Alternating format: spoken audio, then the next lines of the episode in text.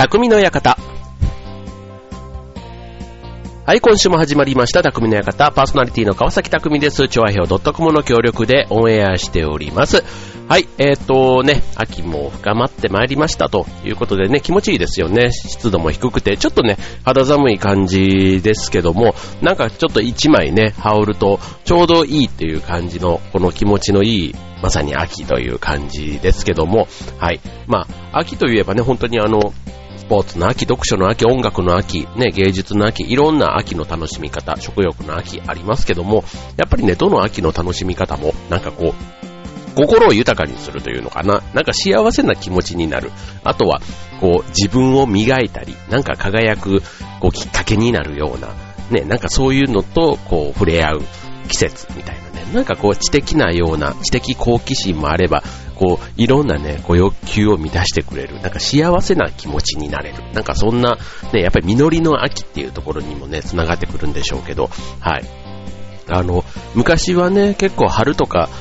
秋っていう季節より、やっぱりなんか夏冬みたいなね、こうね、あの、激しい感じっていうの？なんかこうアクティブというか、うん。なんかそういうメリハリのある季節がすごい好きだったんですけど、最近はね、こう、春とか秋とかっていうね、なんかちょっとほのぼの、やっぱこれもね、年のせいって言われればそれまでなんですけども、うん、やっぱりね、こう、日焼けで真っ黒な夏っていうよりは、なんか夏は意外とね、活動が地味になって、うん、意外と秋ぐらいになって、ね、こう旅行だとかなんとかっていうのがね、こう活動的になる。ちょっとした外出なんかもね、やっぱりこう、夏場の暑いとどうしても室内にいたり、ね、屋内で過ごすことが多かったりするのが、ね、なんかこう、ちょっと、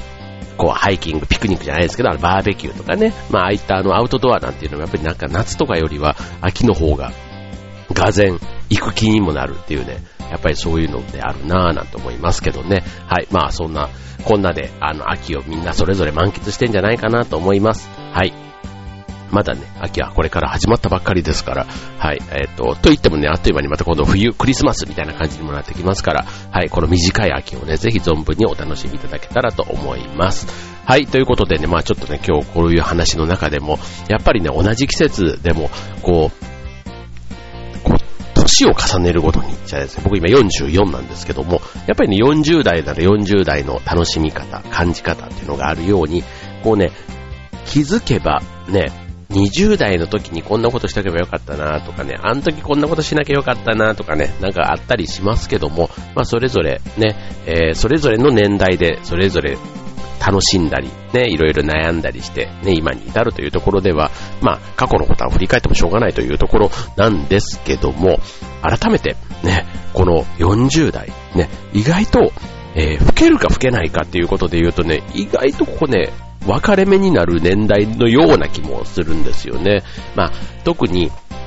まあ、40代、えー、いろんな意味でこう、体調のね、えー、変わり目、例えば太りやすくなったとか、うん、頭が、ね、髪の毛が薄くなったとか、ね、薄くなってなくてもなんかこう、口がなくなったっていうのなんかそういうのがあったり、ね、あと肌のたるみだ、なんだとかね、飲みに行ってもなんか酔いが冷めないとか、もうそんなまでね、いろいろこう、ね、年齢とともに感じることってあると思います。で、まあ、その辺のね、見た目のちょっとその衰えみたいなところは、まあ多少ね、出てきますよ。例えば白髪が増えたとかね、まあそういったものも30代のね、半ばぐらいからなんとなくこう、人によってはね、顕著に出始めたりするのかなと思いますけども、まあ、それは、それでまあ見た目の部分として、ね、こういろいろ自分磨きのね、一つとして外観、外見をね、どうこうするっていうのは、それはそれで個人で努力すればいいと思うんですけども、あともう一つ、ね、えー、話し方というか態度、ね、自分の態度だとか、ね、そのあたりが、要は例えばあの、まあ、おじさんというよりはよくおばさんがね、例に出ることが多いような気がしますよね。女性もどっかのタイミングでこうおばさんっていうね、なんかカテゴリーが一つあって、ね、なんかずうずうしいだとか、なんかこう節操なく、なんかね、なんかそういう、あの、いわゆるおばさんね、うん、あの、当然綺麗な、ね、あの、美魔女的なね、あの、そういうおばさんも中にはいるわけですけども、いわゆる一般的なね、おばさん、こう、体型とかももうあんまり気にしなくなっちゃったみたいなとかね、こう、おしゃれとか、だかよくあの、結婚した時に旦那さんがね、結婚する前はこんなんだったのに今となってはっていうあの、綾野浩二君まろ的な世界で言われるおばさんです。はい。まあ、あの、愛嬌というかね、別にあの、人間として悪いってわけではないので、うん、なんですけど、まあよくね、そういう見た目とかのね、えー、若さみたいなところではよくあの、引き合いに出されるところだと思うんですけども、はい、まあ若さっていうのはね、あの、若作りっていうのもね、まあちょっとなんかあがいてる感じがあって、顔考えちゃうところではあるんですが、うん。まあなるべくならね、若く生き、生き生きと、ね、した。例えば結婚してもね、えー、なんか、例えばお父さんお母さんになったとしても、あ、お父さんに見えないね、おに、お母さんに見えない。ね、なんかお姉さんじゃない、兄弟のように見える。ね、お母さんとか見たりしますけども、まあ、なるべくね、あの、無理をしない程度に、なんか若さっていうのはね、あの、気持ちの部分とね、えー、体の内面、両方ね、維持していきたいなとは思いますけどね。はい。ということで今日ちょっとね、前トークでいろいろ話 しておりますけども、えー、今日のテーマは若さでいきたいと思います。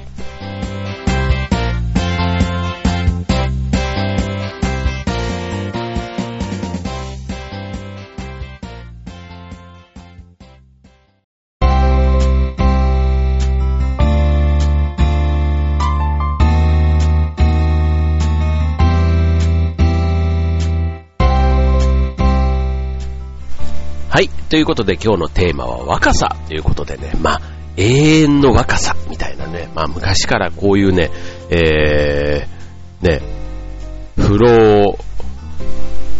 不死っていうの？うん、ああいったね、なんかあの、とか、ね、不老不死を求めてみたいなのってこう、ね、アニメの世界でも、ああいう物語的なね、なんか、こう過去のね、昔の、昔話とかでもよく、ね、不老不死っていうのはね、なんかいろんな、ね、そのまた不老不死は、ね、なんか竜の血だったり、なんとかだったり、ね、なんかこういろんなものが、ね、その不老不死の特効薬というかね、薬としてなのか、ね、え、物語の結構、こう、キーになってきたりするわけで、で、永遠っていうのがね、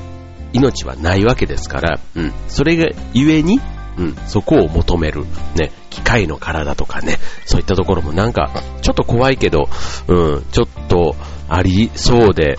ね、っていう風に思わせるところがね、なんかこう、ちょっとワクワクというか好奇心をくすぐられるところなのかななんていう風にも思いますが、はい。まあその若さ、ね。やっぱりこう、あの、それこそディズニーのアニメでもそうじゃないですか。ね、白雪姫でもあの魔女とね、こう白雪姫で言うと、やっぱりこう、若さ、ね、魔女がね、こう嫉妬したのはやっぱり白雪姫のあの若くて綺麗な、ね、つ、つやつやした肌というか、ね、ああいう明るさ、明るさっていうのもあるかもしれませんね。若さの代名詞というか、ね、若さと言ってイメージするのはっていうとね、明るい、あとしなやか、ね、体が硬くなったとかっていうことを考えると、ね、若い時は体も柔らかかったとか、ね、なんか、ね、髪の毛もしなやかでとか、なんかその、あの、若さ、ね、こう、やっぱりこう、ありますよね。うん。若いがゆえに、みたいなところで、ね、また悪い部分も当然あったりしますけども、うん。そのね、若々しさ、じゃあまずね、態度っていうところからいきたいと思いますけども、はい。例えば、うんと、ね、昔の流行語大賞にありました。KY、ね、空気読めないっていうね、まあ、その空気読めないっていうのがね、まず、やっぱりね、その、ね、若さ、さっき、うん、しなやかさ、相手に合わせるみたいなね、そういったところがね、周りが見えなくなって、いつの間にか、自己中心的な態度になってしまっているっていうね、まあ、出しゃばっている。ね、これ僕ちょっと最近あるんです、なんてね、あの、僕もね、心当たりはないわけではないです。あの、それもね、しかも、あんまり罪悪感はないんですね。うん、どっちかというと、良かれと思って言っている。うん、だから、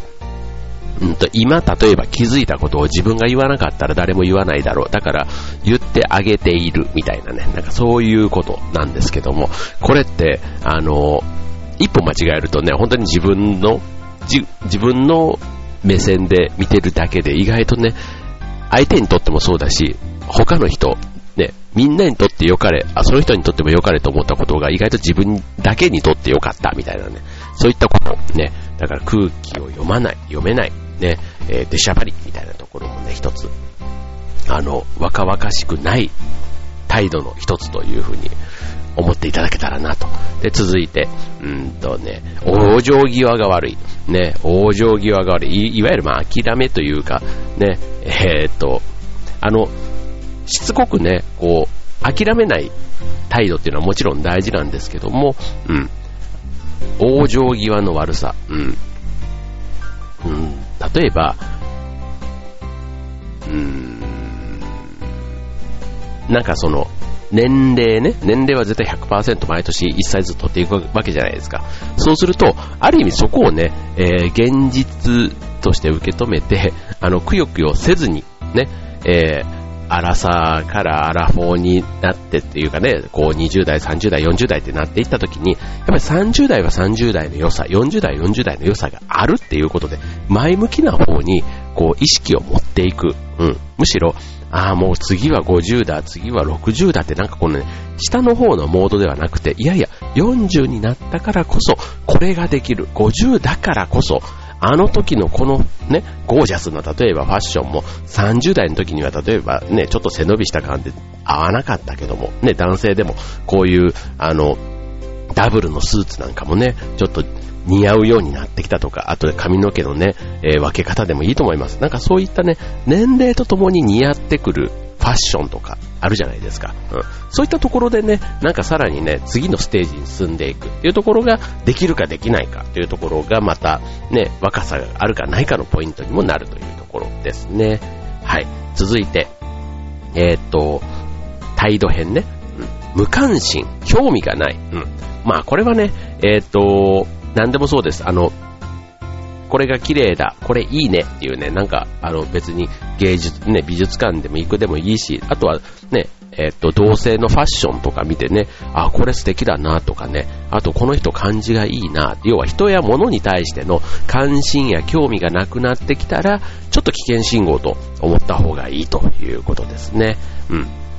もう本当にあの、人の真似をする。ね、若い時って結構ね、ファッションでも何でも、うん、だからって言ってこう、個性がなくなるというとはまたちょっと違うんですけども、あの、ね、キャピキャピ何でもね、言う年齢ではないけども、どうでもいい私は私、みたいな風になっていくと、いつの間にか、ね、もうあの見た目も人から見られてるっていう意識もなくなって、なんとなくそこがね、若さを失っていくのと、こうね、比例している。うん。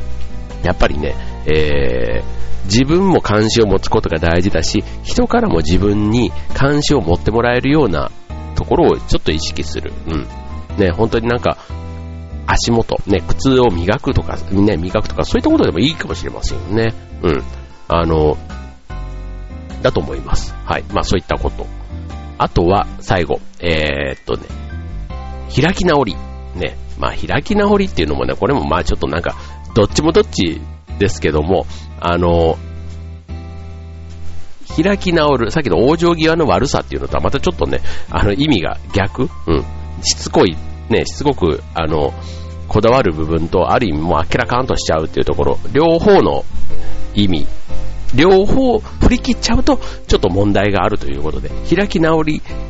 も良くないし、往生際が悪いっていうのも良くない。うん。だから、ある意味ね、こうちょっと楽観的にも受け止めながら行くというのが、まあちょっとそのバランスですね。このバランスを取れるかどうかっていうのが若々しさ、ね、若さっていうところにつながっていくのかもしれませんね。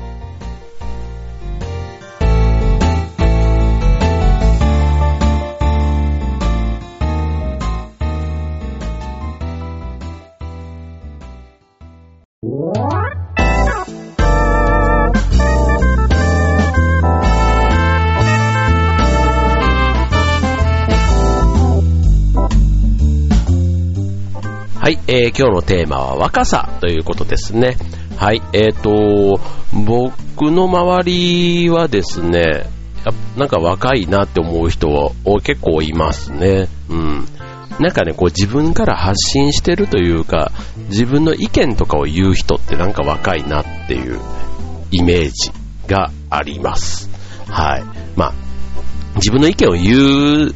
からだけじゃないのかな。なんか、多くの人と接してる人とかね、うん、年齢以上、年齢よりは少なくとも若く見える人の方が、ああいう講演会みたいなとこでもそう、まあテレビなんかもそうですけども、やっぱり人に見られる環境があって、あと、ね、なんかその、人から注目されるってことは、なんかその人が発信してるエネルギーというかなんかあるからだと思うんですけども、うん、なんか、例えば趣味がね、たくさんある人っていうのも、いろんな切り口で話題が豊富、だから人が集まってくる。ね、で、その人はキラキラ、ね、そういう話でワイワイしゃべっている。うん。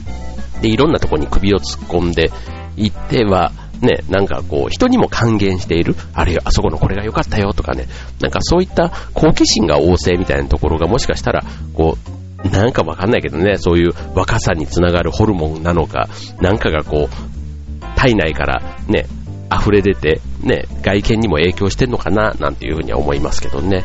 うん。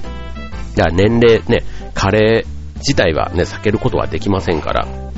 どうせだったらね、こう、それをしなやかに受け止める。ね。年齢をしなやかに受け止めてその年に合った、ね、楽しみ方をしていくっていうのが大事なんだろうなっていうふうに思いますね。はい。ということで、あと、うんと、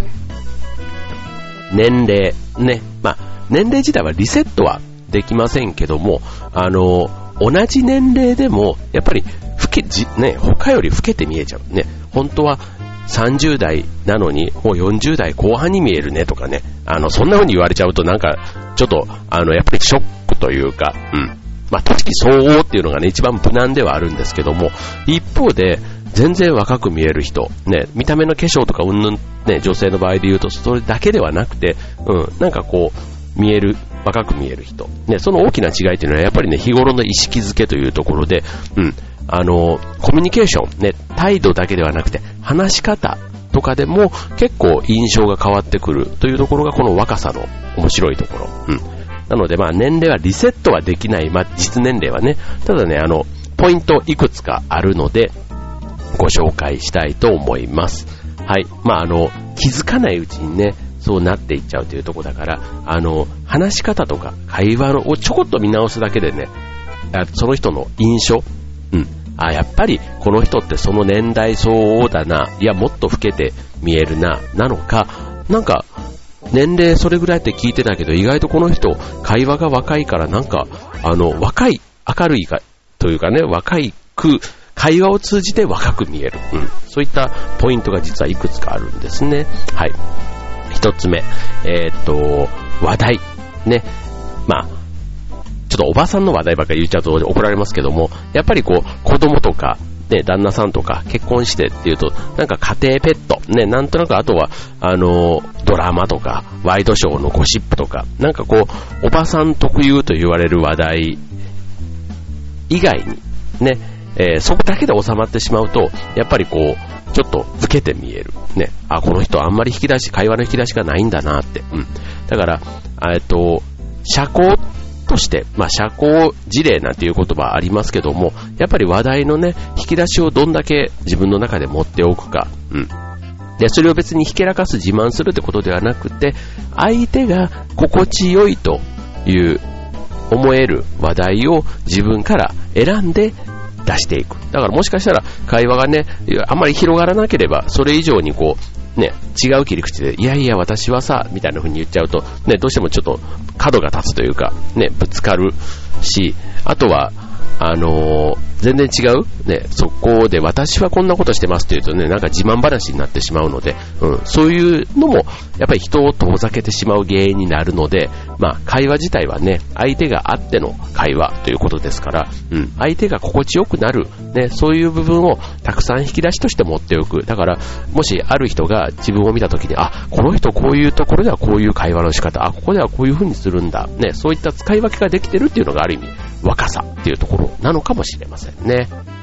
はい。あとは、えっ、ー、と、次、決まり文句。ね、決まり文句ってよくありますよね。あの、若い頃はとかね、昔はとかね。うん、これね、僕もね、もう あの、思い出話としてよく出ちゃうことがありますけども、ただ、昔はこうだったみたいなのを20代の子とかに言うことは、あの、な、ないとは言いません。うん。ただ、まあ、それはなるべくね、あの、説教じみた感じではなくて、うん、なんかあの、こんなんだったんだよっていうね、なんかそういう感じではね、あの、いうことはありますね。うん。で、ガハハハってね、笑える方になんとか持っていこうとはしてますけども。はい。というのがね、まあ、決まり文句、今のね、でもあの、ね、古代エジプト時代からね、今の若いもんはっていう言葉があったっていう風に言うじゃないですか。うん、だからまあいつの時代もね、えー、もう言うんですよ、もう。いい、もうもうこれはね、言わないっていうことを、みたいな、もう私は言わないとかそういうことじゃなくて、もうね、えー、言いたい人は言っていいと思います。あのこれはね、まあ、ただ、そういうふうに言いだ言い出すと、やっぱりね、若い世代ともさすがにね、えっ、と、今になって20代で自分のことをね、言うつもりはさらさらないわけですから、どうしてもね、その子たちと会話のギャップだったりなんかがあると、ね、あの考え方とかね、こう、食い違ったりするとね、ついついそんな頭になってしまうことはありますけども、はい。まあ、これね、若い人から見ると、ああ、この人、そうなんだっていうかね、ちょっと老けて見えちゃうっていうのは、まあ、ね、そういう見え方をされてんだっていうのをね、えー、意識することは大事だなと思いますよね。まあ、開き、それをね、えー、開き直ってしまうところは僕は、うん、反省かなというふうにもちょっと思いました。はい。で、次、えー、会話の中でね、え、っと、例えば、こう、自分の話したいことを喋っている。うん。で、相手のこともそうそうそうなんて言いながら、結局、一方的に自分の話にしちゃうみたいな。うん。だから要は、あの、こういうのって、相手があっての会話ってさっき言いましたけども、まあ、身勝手に見える。うん。だから、あの、自分のことをばっかりこう言うのが、どうしてもね、えー、老けて見える。まあ、年寄りというかね、うん。会話はね、相手を思って、ね。だから、まあ、この辺が結構微妙な分かれ目なのかもしれませんね。うん、そういう、うん、思いやりってね、まあ、年代関係ないような気はするんですけども、どうしてもそういう仲間内のね、和気あいあいとした時に、うん、なんか自分が楽しくなってわーってなっちゃってるっていうところが、ちょっと若い時もそうだったっていうんだったらもうその人のパーソナリティのような気はしますけども、はい、えー、身勝手さみたいなところもね、まあ、年とともにというか、ね、まあ、厚かましくなるっていうところなのかもしれませんね。はい。で、続いて、えー、リアクション。ね、リアクション。うん。これもね、まあ、年とともにというか、出るのかなうん。あの、うーんとか、わかるわかるわかるとか、あの、なるほどなるほどなるほどみたいな、あの、要はオーバーなアクションね。うん、これ、えー、っと、うん。まあ、それがね、面白みでもあるから、うん、なんですけど、まあ、品を良くすると、やっぱりちょっとね、若く見えるっていうのが、まあ、まあ、女性で言うとさっきおばさんの対局にいるような、態度をしていれば、その年代になっても、まあ、要はおばさん化していないイコール若く見えるっていうことのような気もしますけども、はい、まあ、言葉のね、やーだーみたいな感じでね、相手の背中をバーンって叩いちゃったりするのってなんとなくおばさんみたいなね、うん、ってあるじゃないですか。で、おじさんなんかもね、おじさんの傾向って言ったら今度またちょっとね、あの、ある意味若い子というかあるいは全然電車の中でも厚かましかったりというか、ね、あの、遠慮がないっていうのかな。あの、ゴーゴー席とかしたりね、ああいうのとか、本当なんか、ちょっと周りから言うと、ね、こう、満員電車とかであんまり寄ってきてほしくないみたいな風に思われるのって、やっぱちょっとおじさんって多いのかなって思ったりします。はい、まあそういうね、リアクション、ちょっと気をつけてみると、若さをね、周囲にこう、ちゃんと若く見えるみたいなところでは大事なんだろうなと思いますね。はい。で、最後、えー、ギャップ。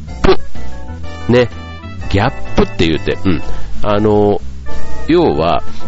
年齢をわきまえない態度、えー、発言ね。例えば、超なんとかとか、いけてるなんとかみたいなね、なんか、なんか、なんかそういうね、あの、あと、慣れ慣れしい言葉遣い。だ要は、あの、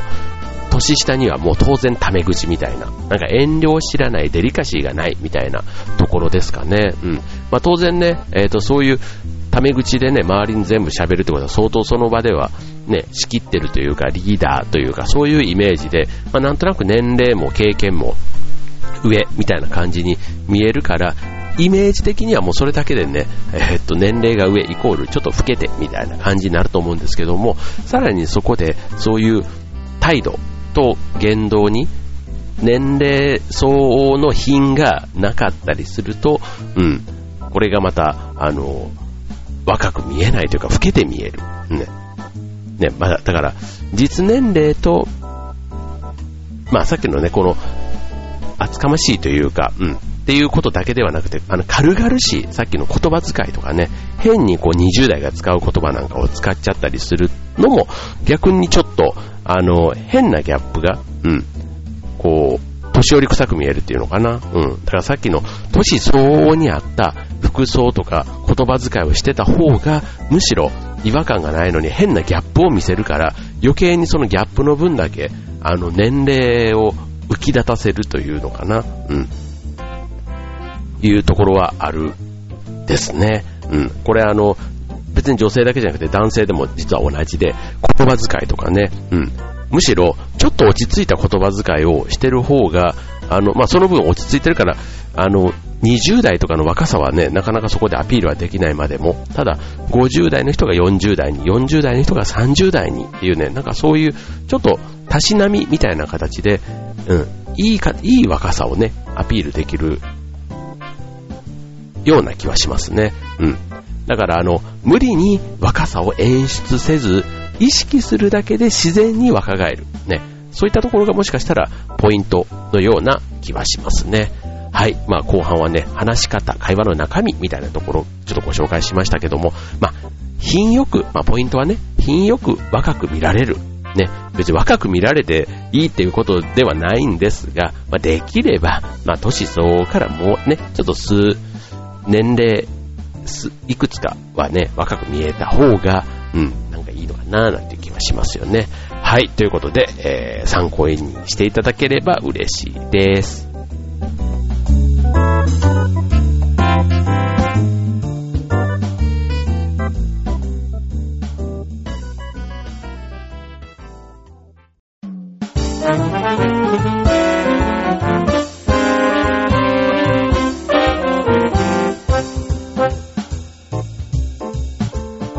はい、えー、今日の匠の館は若さということでしたね。もう本当に、もうかれこれね、もうあと10年もしたら50代、もう60みたいなね、なんかそんな年齢も意外とあっという間なんじゃないかと思ってちょっといろいろ怖くなってきますけども、はい、まあ若さというのはね、いろいろこう、本当にサプリメントとかね、ああいったものでね、こういろいろこう、底上げというか、手こ入れというか、ね、あの、やるのももしかしたら大事かもしれませんね。で、こういうのって別にあの、瞬間、ね、その、やったからって翌日に手に入れられるもんでもないですから、それこそ、ね、1ヶ月、半年、ね、えー、1年、2年、5年みたいなスパンでね、考えていった方がいいのかなと思いますよね。まあ、ただあの、どっちかというと今から若返るというよりは、老けるのを抑える、まあ、アンチエイジングなんてよくね、言いますけども、そっちの考え方の方が大事なのかなって思いますよね。今より悪くしない。ね。だ今を維持する努力っていうのかな。うん。ね、体型でもいいと思います。体型でもいいし、うん。なんかこう、人間関係とかでもいいかもしれないですね。うん。こう、そういうところのような気もしますよね。うん。だからまあさっきのね、言葉遣いとかでも時々そういう若い言葉も使って、周りがそれでガハハハって笑ってんだったらいいなって気がしますよね。うん、しやすいよね。あの、笑い、笑いにやっぱり繋がってるのって大事かと思いますよ、でも。うん。えー、っと、ね、やっぱり別に年齢、でもおじいちゃんおばあちゃんがね、蝶とか言ってもなんか逆に可愛げがあったりするじゃないですか。で、そこにね、おかしみというか、ね、笑いにつながってるところがあるからなんだろうなっていうふうにも思うんです。うん。なので、やっぱりそういうところのでもね、そこを笑いにつなげてるセンスが若いっていう風にね、思われるところのような気はしますから、うん。まあ、あながちね、言葉遣いっていうところも意外と大事ですけども、ね、結局笑いって相手の心をつかむっていうことだと思うので、うん、そういったところに、こう普段の会話をね、一つ一つ丁寧にね、やっていくっていうのがもしかしたら、こう心の若さ、ね、であり、それがね、見た目の若さにもつながっていくところ。なのかもしれませんね。はい。ということで、まあ、あの、永遠のテーマのようで、ね、あんまり悩んでもしょうがないというところのような気はしますけども、はい。えー、今日のテーマは若さでした。ということで、今週の匠の方は、ここまで。バイバーイ。